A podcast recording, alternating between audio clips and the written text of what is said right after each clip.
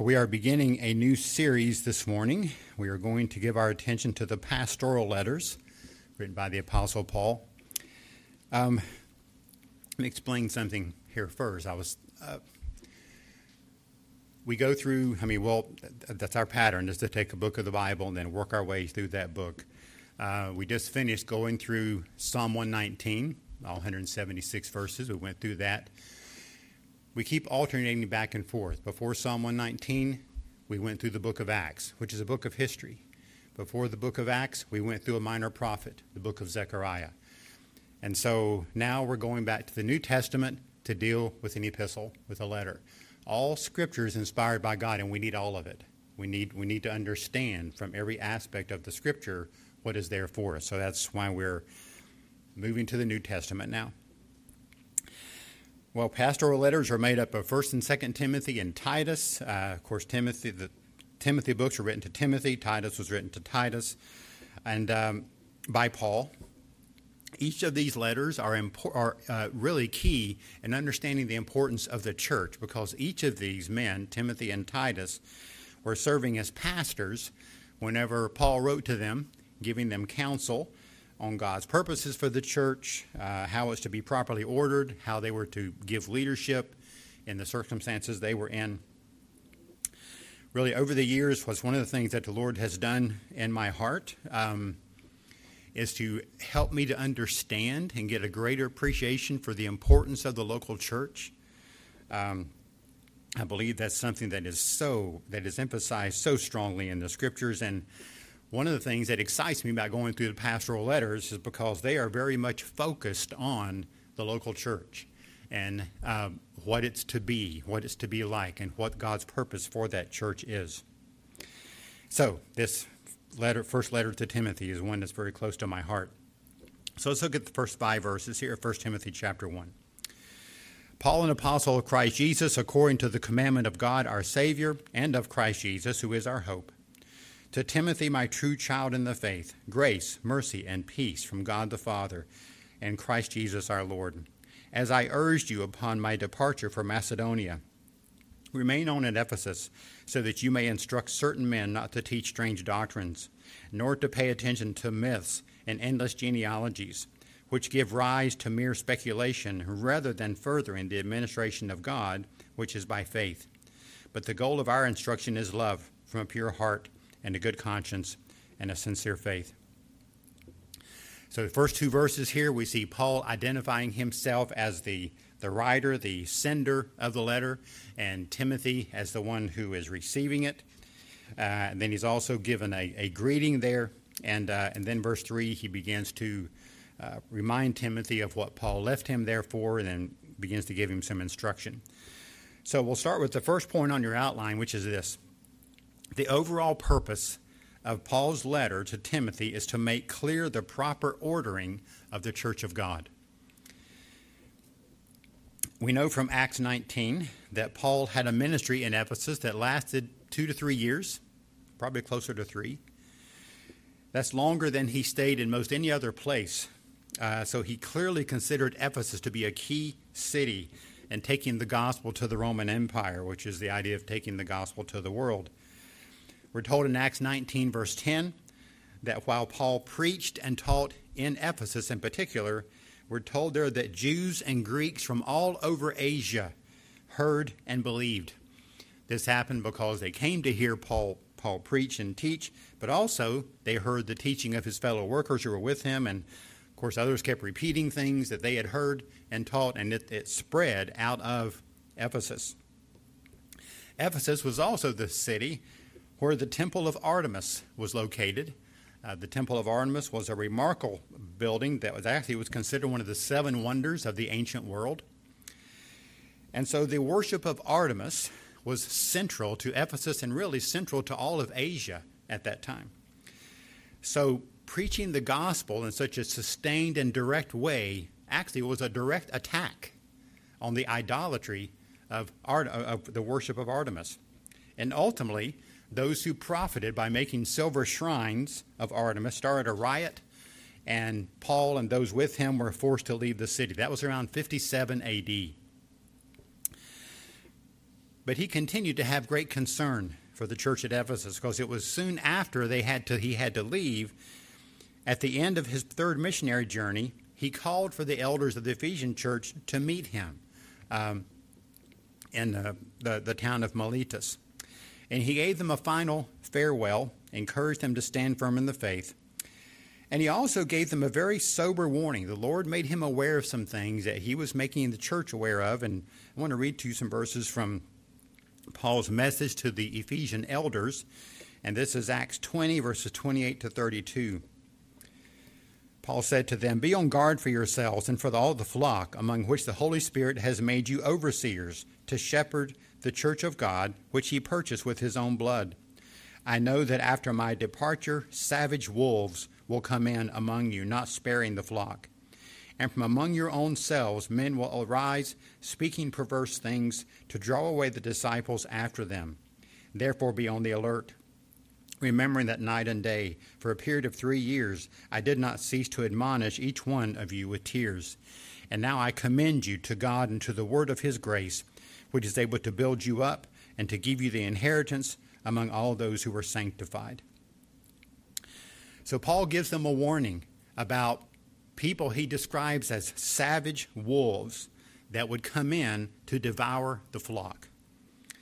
In fact, he told them that this attack on the flock was going to arise really from within the flock, and even more specifically from within the group of elders who were there, whose job it was to lead the flock. Well, after this, Paul uh, returned to Jerusalem. He ended up being arrested, brought back to Rome, where he was prisoner there from like 60 to 62. And during that imprisonment in Rome, he wrote a letter to the Ephesians uh, to further encourage the church, which is the book of Ephesians in our Bibles. And then we're not told this in the book of Acts, but it seems likely that Paul was released from that imprisonment. He was able to do further mission work in the Roman Empire, possibly even into Spain. And it was during that time of further ministry that Paul urged Timothy to stay on at Ephesus, as he points out here, and to address the problems they were having problems that Paul had warned them about probably five years earlier. So that's the context of this letter to Timothy. Now, if you look over at 1 Timothy 3 14 to 15, that's where Paul gives his purpose for writing this letter to Timothy. He says, I'm writing these things to you, hoping to come to you before long, but in case I'm delayed, I write so that you will know how one ought to conduct himself in the household of God which is the church of the living God, the pillar and support of the truth. By common confession, great is the mystery of godliness. Now, the truths that he's speaking of communicating here to Timothy, I'm sure he had already communicated to the church at Ephesus when he was there. Like I said, he was there for a, uh, an extended period of time, um, teaching and so forth. But with the passing of time and with the coming to pass of false teachers in their midst, he once again writes to them on how to con- uh, one should conduct themselves within the church of the living God. He says the church is the pillar and support of truth. So there has to be careful attention to communicating and preserving the truth. We should also take note of the fact that when Paul wrote this letter to the Ephesian church, he spoke of the church there as he spoke of the church there as well in his letter to the Ephesians. And one of the themes of that letter is what Paul calls the mystery. The idea of the mystery, he uses that phrase or that word six different times in his letter to the Ephesian church. And it's also no coincidence that another theme, which kind of goes hand in hand with the mystery, another theme of the book of Ephesians is uh, the person and work of Jesus Christ. Just the phrase in Christ, of Christ, just shows, all, comes up all throughout the book, especially in the first few chapters. So it's the person and work of Christ that is actually the context, the content of this mystery that he speaks of. Now, when we use the term mystery, a lot of times we're talking about something that you can never really know, you can never really understand because it's so mysterious. Well, that's not how the Bible uses the term mystery. When the Bible uses the term mystery, it talks about something that's secret, but it's been revealed. It's a secret that's been made known. And so, what we're talking about here, the secret has to do with the purposes of God. The purposes of God that have been accomplished, revealed, and accomplished and carried out through Christ Jesus. That's the mystery revealed. It's all focused on Christ. And because it is connected with Christ and the gospel, this mystery has everything to do with the body of Christ, the church. For example, still a couple more things here from the book of Ephesians. In Ephesians 2 and 3, we see there that Paul talks about the bringing together of those who were Jewish Christians, those who were Gentile Christians, bringing them together into one new man, one body. And he calls that a mystery. And it's, the, and it's because Christ is the one who accomplished it. But it's a mystery. Over in Ephesians 5, Paul describes the relationship of husbands and wives as a mystery. And then he says earlier, I'm speaking there with reference to Christ and the church. That's the mystery, but he's talking about husbands and wives. Earlier, he had said that wives were to subject themselves to their husbands as, as to the Lord.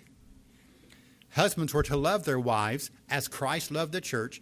So the gospel is all bound up in marriage, which is all tied into this mystery which is all again all tied up into Christ. These truths that Paul wrote to the church at Ephesus are in the background of what Paul is writing now to Timothy as he pastors that church in Ephesus. In the commentary on uh, pastoral letters, Kent Hughes and Bryan Chapell say it this way. This is a quote on your outline. They say the practical ordering of the church has everything to do with the revelation of the mystery of Christ to the world the practical ordering of the church has everything to do with the revelation of the mystery of Christ to the world. That's what's going on in Paul's letter to Timothy. The local church is central to God's eternal purposes. And we can see from the opening verses of this letter that Paul understands exactly what's at stake here. As you probably know, the format that Paul uses to write this letter is what was common in the Greek Roman world at this time. They would start, I'd start by identifying who the writer was first. Then, secondly, they would talk about who was the letter was being written to. Um, then there would be given a greeting before they move on to the body of the letter. Well, that's exactly what we see here. So in verse 1, Paul identifies himself as the, as the writer. He says, Paul, an apostle of Christ Jesus, according to the commandment of God our Savior, and of Christ Jesus, who is our hope. So, from this verse, we see the next point in your outline, which is this Paul spoke clearly about the Lord's calling in his life to enable him to speak with clear authority about the church. You could say to the church and about the church. Clear authority. Paul identifies himself as an apostle. He was one of the ones who was called out and sent out by Jesus Christ for this foundational role in the church. As an apostle, Paul had authority to speak for the Lord, to, you could say to speak and write revelation from God. As an apostle, he was enabled to do that. Timothy, of course, was well aware of this himself.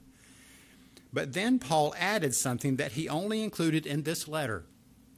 He said he was an apostle of Christ Jesus according to the commandment of God, our Savior, and of Christ Jesus, our hope.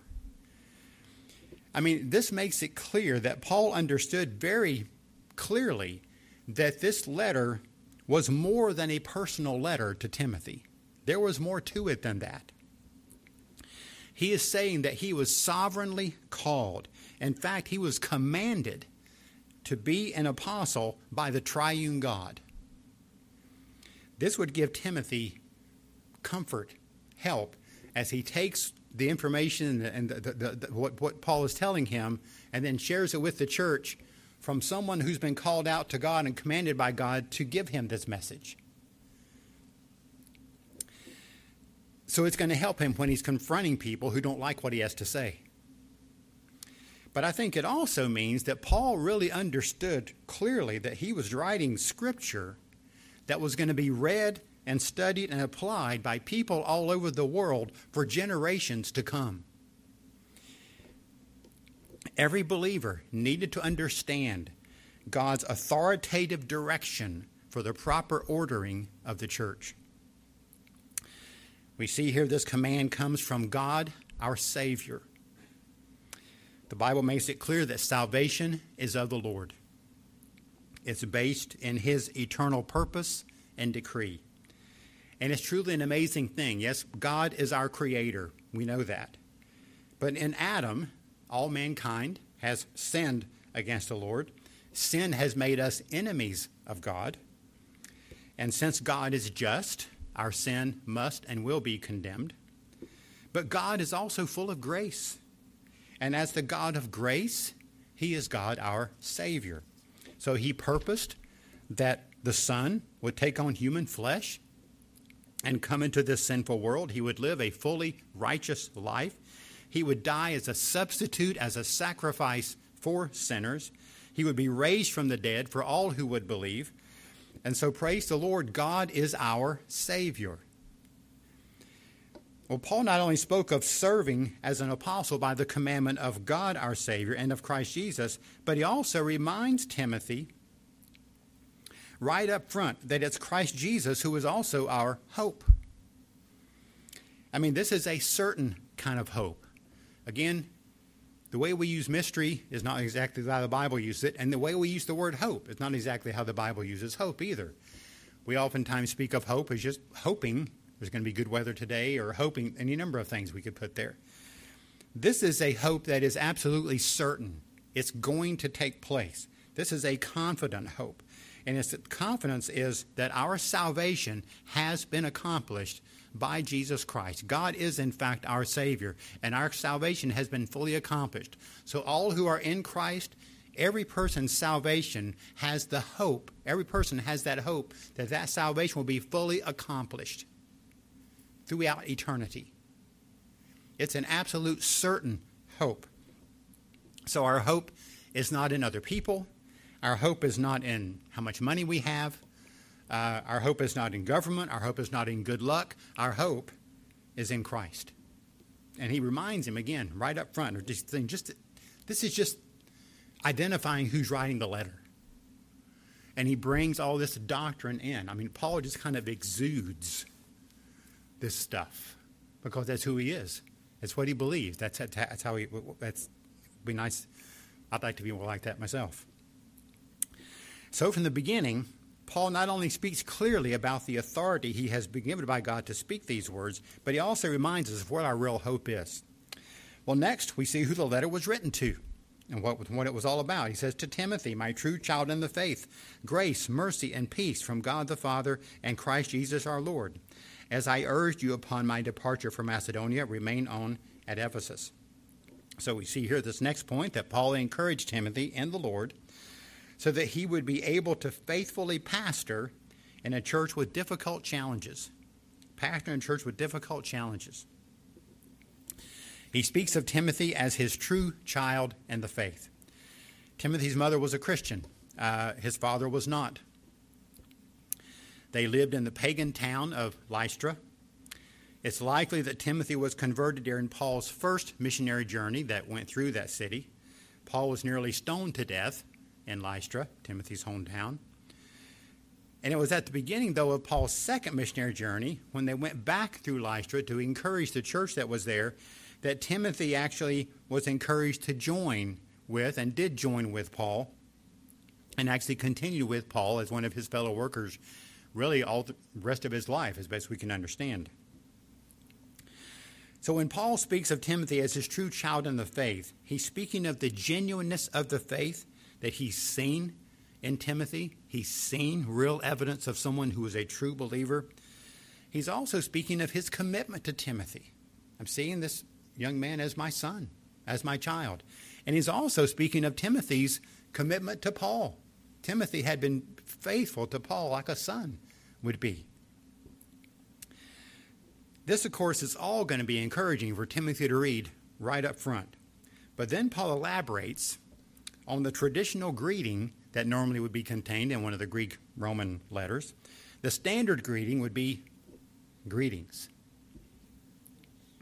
Well, Paul turned that greeting into a triple blessing from the Lord grace, mercy, and peace. And he's not just being nice, he's not just saying kind words. These words speak of real, tangible blessings that come from God our Father and Christ Jesus our Lord. They each speak of the help and the strength that the Lord would give to Timothy. Grace, of course, is God's undeserved favor. It speaks of the fact, we get this also from Ephesians, that by grace we have been saved through faith, and that not of ourselves, it's the gift of God. So there is a certainty about salvation because it's based on God's grace, not on our works. If it's based on our works, there is no certainty whatsoever. But if your salvation is based on God's grace, it's certain, it's sure. And he speaks of that grace. But this is not just grace to kind of get you in the kingdom. This is the kind of grace to see you through all the rest of your life. And Timothy's going to need that. He, he's going to need that continued grace because he's got a hard job in front of him. So, he's speaking grace to Timothy. Peace is another word that Paul commonly used in these greetings. And it's first off, peace with God. We are no longer his enemies. We are at peace with him as God our Savior. And because of being at peace with God, we can have this inner peace as well, which once again is going to be important for Timothy in his situation. Well, Paul uses also a third word here that he doesn't use in any of his other greetings mercy. It's only with Timothy in this first letter that he brings in mercy as well. Mercy speaks of God's special care for someone in need. It speaks of suffering because of sin and misery and the results that the misery that results from that sin. It speaks of God's special help to those who are in hard situations. And so Paul likely included mercy in this opening blessing to further encourage Timothy as he addressed, as Timothy was going to have to address these troublesome teachers that were causing havoc in the church. He's going to need God's mercy as well as he does this. So this greeting ends up being a prayer that God would give Timothy the grace the mercy, the peace that he would need to teach the Ephesian church about the proper ordering of the church of Christ.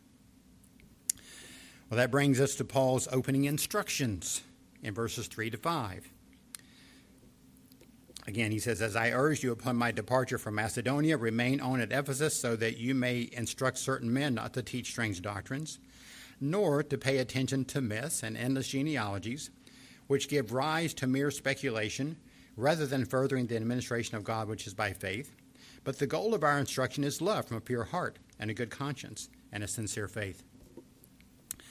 So, our second main point is this, and that is a focus on right instruction is an important part of what the Lord requires in His church. So, after a very, a very rich and encouraging introduction to this letter, Paul gets right to the problem that was going on at Ephesus. And it's interesting because the fact that he gets right to it kind of points out something he left out. Often, what Paul would do at this point is give a thanksgiving for the church. He doesn't give a thanksgiving for the church at Ephesus. Maybe because, because of what's going on. I don't know exactly about why he left it out. I, it's almost like I can almost hear, okay, I warned you about this. I've given you instruction about this, and it's here anyway. So I'm just going to leave off the Thanksgiving part. I don't know what he was thinking, but there was no Thanksgiving. He just gets right to the point, and that could be also just because it's so pressing, and he wants to get right to the point and make sure make his point to Timothy. So he says in verse 3 that he left Timothy in Ephesus so that he could instruct certain men not to teach strange doctrines.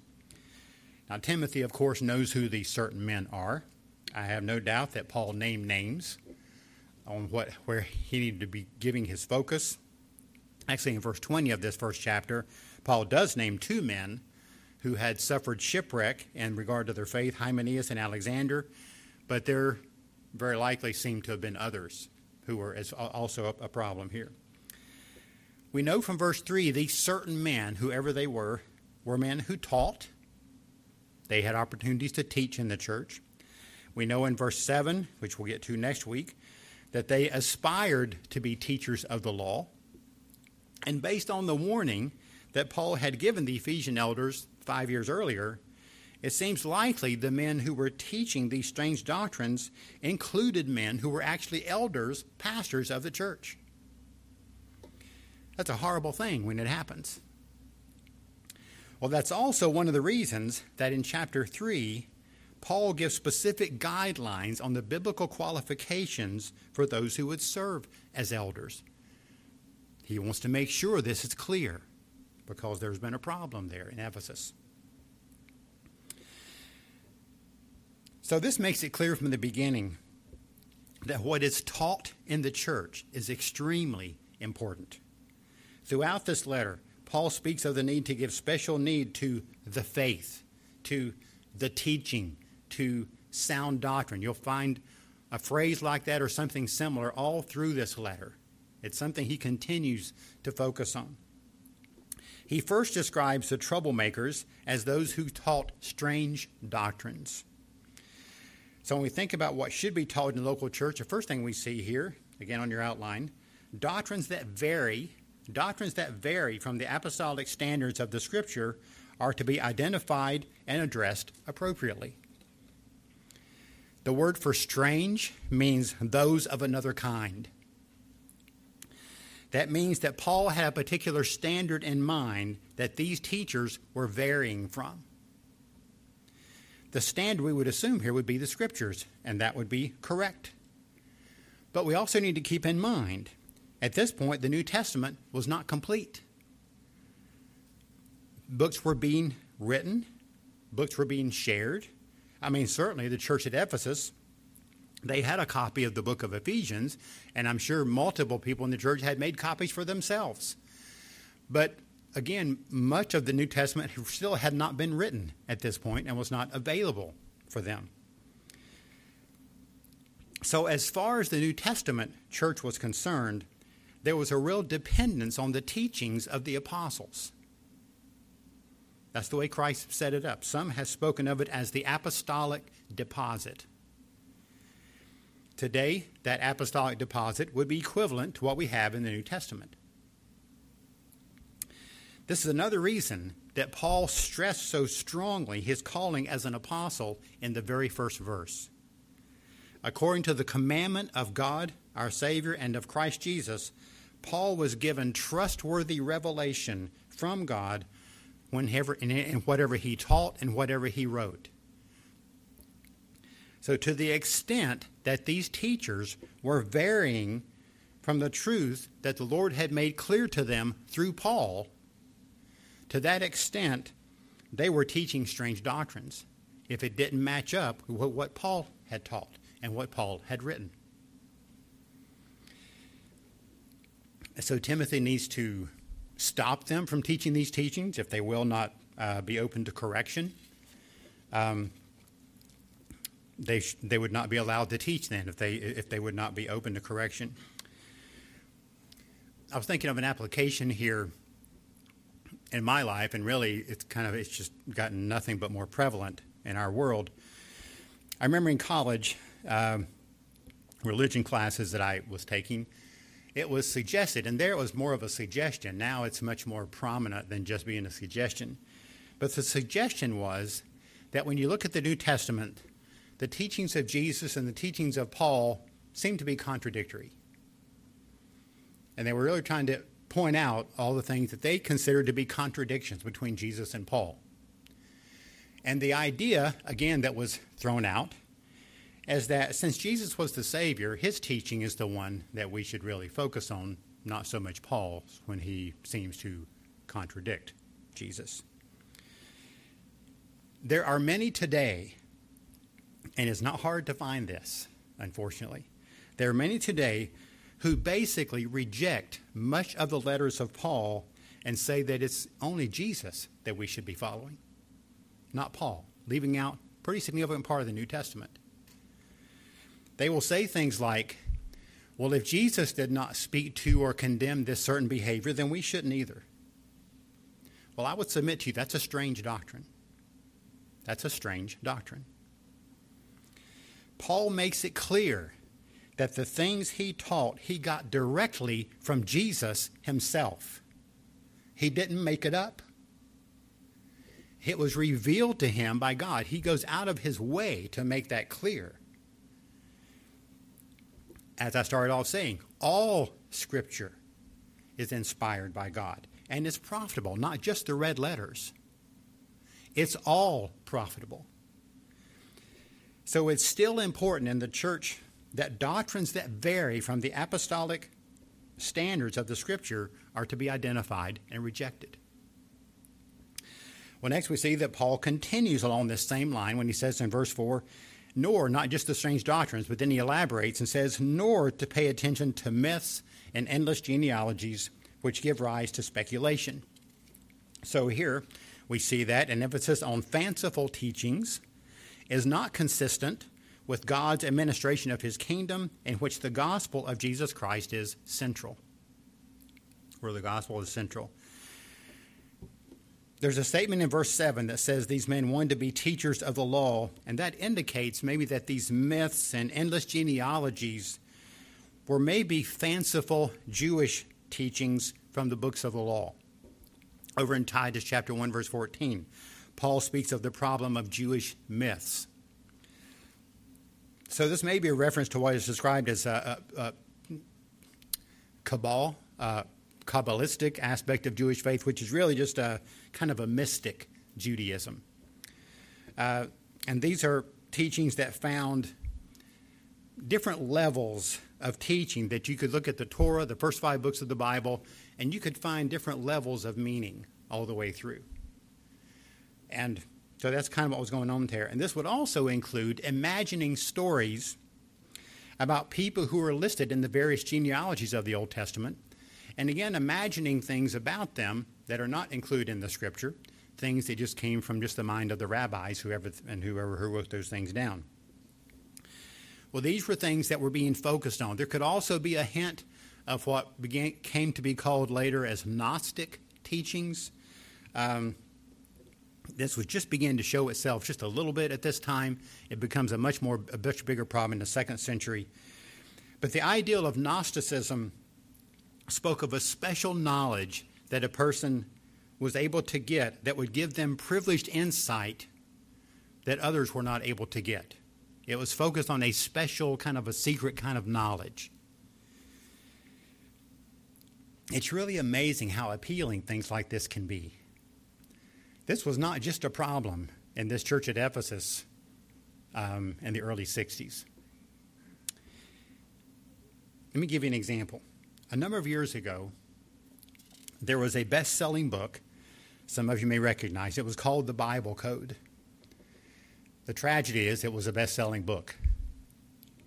Some of you might remember it. I don't know. It was based on the claim that there was a code embedded in the Old Testament that would give insight into prophecies about events at our time. Not things that were written in the scriptures, but there was a code you could discern and there was this person who had discerned this code, and the Bible code would tell you how to come up with these different things through the Bible. It was a big hit. I mean, lots of people were buying this book and reading to get the secret knowledge that the in group could know what was going on. Like I said, sadly, this was a best selling book, and it's exactly the kind of thing Paul said that's not what we should be focusing on. That's in the line of myths and just genealogies that just gets us off. That just gets us off. Um, sometimes that can happen. Obviously, the Bible speaks much about Christ's return, uh, and so we're Christ is coming again, and the Bible speaks about those kind of things, which we should be aware of and be prepared for. You guys know this too. So there are people who can get off on that so much that they focus so much on detailed predictions and detailed, sometimes even dates, where they get involved in this kind of stuff and get so focused on these kind of things and they end up missing the main point. We have to be really careful about these things. It's very instructive to note why Paul said these strange doctrines should not be taught. Look again at verse 3 and 4. He says, Remain there at Ephesus so that you may instruct certain men not to teach strange doctrines, nor to pay attention to myths and English gene- genealogies, which he says gives rise to mere speculation rather than furthering the administration of God, which is by faith. So, what it gives rise to is just speculation, which can be fascinating to give your time to. But he says that's not what our focus is supposed to be. Instead, he talks about the, the idea of furthering what he calls here God's administration. There's probably a number of words in your translations there because it's a word that's hard to define as far as in our English. It can be translated as a stewardship, God's stewardship. It can speak of a, it speaks of like an orderly plan or the management of a household. Um, and this really ties in with the mystery we spoke of earlier. Because the mystery is the revelation of Christ, the powerful message of the gospel, and its application for all of life. This stewardship of this mystery has been given to the church to steward, to be responsible for in teaching it. The church, and especially its leaders, are to see that that truth, the truth of the gospel, is taught, and not that, and it's a truth that is not dependent on mere speculation. It's a truth that's been that is to be heard and received by faith. It's truth that the gospel transforms our life so that we can live by faith. And all these strange doctrines, these myths, these endless genealogies, would get in the way of that. Sometimes they could actually even contradict what the scriptures had to say.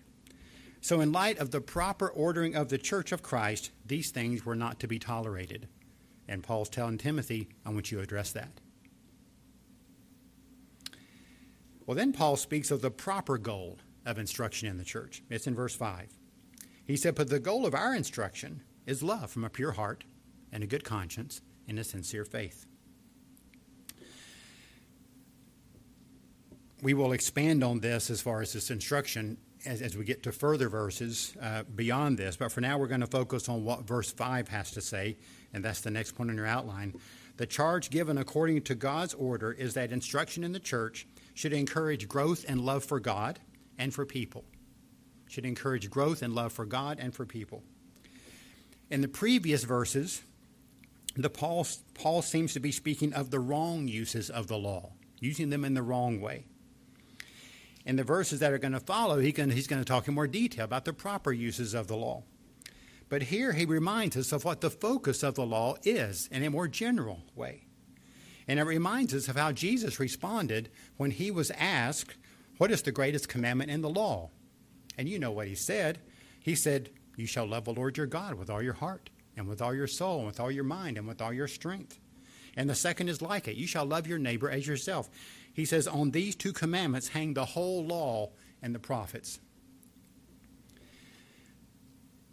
False doctrine does not result in these kind of things. It just doesn't. Sound doctrine, however, will lead to a growth in our love for God and a love for people. I mean, think about it for a minute the more you understand about who God is, the more you study and understand what the Bible says about the character of God, the attributes of God, when you think about his purposes and his decrees that we see all through Scripture, and his works of providence, which are just remarkable to think about and to take note of, and that great work of salvation that is all through the Scripture. And the more you ponder these things and ponder the, the, the love that, com- that comes from God and the grace and the mercy and the things that come from God, the more you know about those things, the greater your love for Him is. That's why we can have a song like Amazing Grace, where a slave trader like John Newton could be saved, and it was like his life was transformed, and it was amazing grace that would save a wretch like me. Doctrine results in a greater love for God and a greater love for people. It should cause you to want to, praise Him, maybe even to sing a song, like we talked about last week. There's places for singing your praise as well, even by yourself. It's fun to sing together, but you can sing by yourself as well. One thing, there's a warning here, and this is a warning I speak from personal experience. Some of you may have had to deal with it too, I don't know. But learning and studying the doctrines of Scripture is not to be an end in itself. In other words, you're not learning and studying these doctrines just to become smarter, just to be able to impress all your friends, you know, with the things that you know. Um, because what happens is the Bible talks about how knowledge puffs up. And that's exactly what it can do. It doesn't mean don't get knowledge, it just means you use it in the right way. Our knowledge should lead us to love God better, greater, more completely, to love other people as well. If it just puffs us up, there's not love in that. There's just, look at me, look at me, look at me, look what I know, look at the degrees behind my name, whatever it might be. So that knowledge, so, so that, that pursuit of sound of sound doctrine should result in love. That's the goal of this kind of instruction that he's talking about is love. Again, like I said, love for God and love for our neighbor. It gives us a heart for people as well as a heart for God. And the more you understand the doctrine of the church, the more it begins to knit your hearts together with others in the church, in the congregation. So Paul expands on this love, and then we'll close with this. Three things. First, he tells us true love will focus on purity of heart. So, this is, first off, evidence that someone's heart has been changed. Not, not that it's perfectly pure, but it's been changed. They've been born again. They're a new creation in Christ. And so, instead of looking primarily for ways to satisfy sinful desires, looking for ways to honor the Lord and do what pleases Him. We're also aware of the fact that our hearts can still go in opposite and wrong directions. And so we can pray along with David in this, uh, what he prayed in uh, Psalms 86:11. He says, "Unite my heart to fear your name.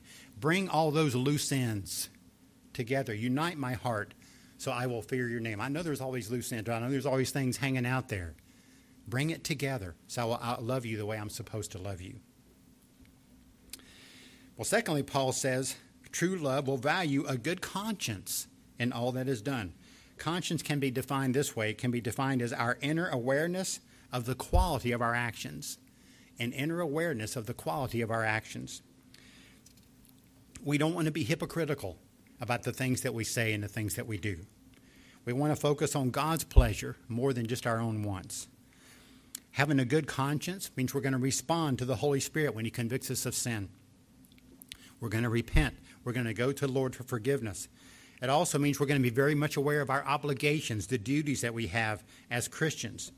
Uh, being faithful to the Lord is an important aspect, really, of loving the Lord and loving others. And that's all kind of tied into our conscience.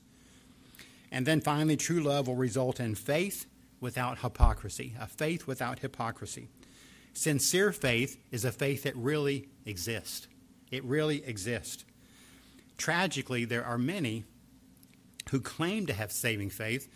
Jeremiah started off talking about Judas, claim to have saving faith, who really are not Christians. Genuine faith is one with a good and right grasp of the truth. And it's a faith that actually makes a difference in the way that we live. It's a faith without hypocrisy. A genuine faith is going to be a true love for the Lord. And again, like I said, a true love for people. Not a perfect love, but a real and growing kind of love. So, sound doctrine is a great gift for the church, and it's a requirement if a church is going to be properly ordered. But it must also result in a love for God and in a love for people. So, may the Lord enable us to delight in Him, delight in His Word, and to love people. Lord, we want to thank you again for your Word. This was written to a church that no longer exists. I mean, this was 2,000 years ago that this was dealt with. But Lord, I want to thank you for working, for writing through Paul in such a way that we have these same truths, and we, they are just as applicable to us as they were to, in Timothy's day and the responsibilities he had. Thank you for the emphasis here that you make to us about the importance of the scriptures. I thank you for the importance of knowing what the truth says, what the word says, the sound doctrine that's there, but also not being content just to know it, but to know that our goal of our instruction is that there will be love, that we will grow in our love for the Lord and our love for each other. Every one of us have room to grow. We all do. Thank you for the way we've already grown, but we know we all have room to grow. Help us to continue to grow in our love for you as we as we apply the scriptures and the doctrines that we understand. If you're one who doesn't have a relationship with God, then I would encourage you to receive Jesus Christ as your Savior. A prayer like this will be a way that you can pursue that. Lord, I realize that I am a sinner. I realize that I have not measured up at all to what is required of me. But I thank you that what I just heard today is that God is a God of our salvation. And I thank you for the salvation that's been provided in Christ Jesus. And I want to receive Jesus Christ as my Savior. I want to submit my life to Him as the Lord of my life. If you want to talk in more detail about that commitment, you can make a note on your tear off, or those who are watching online can reach out to us through the website.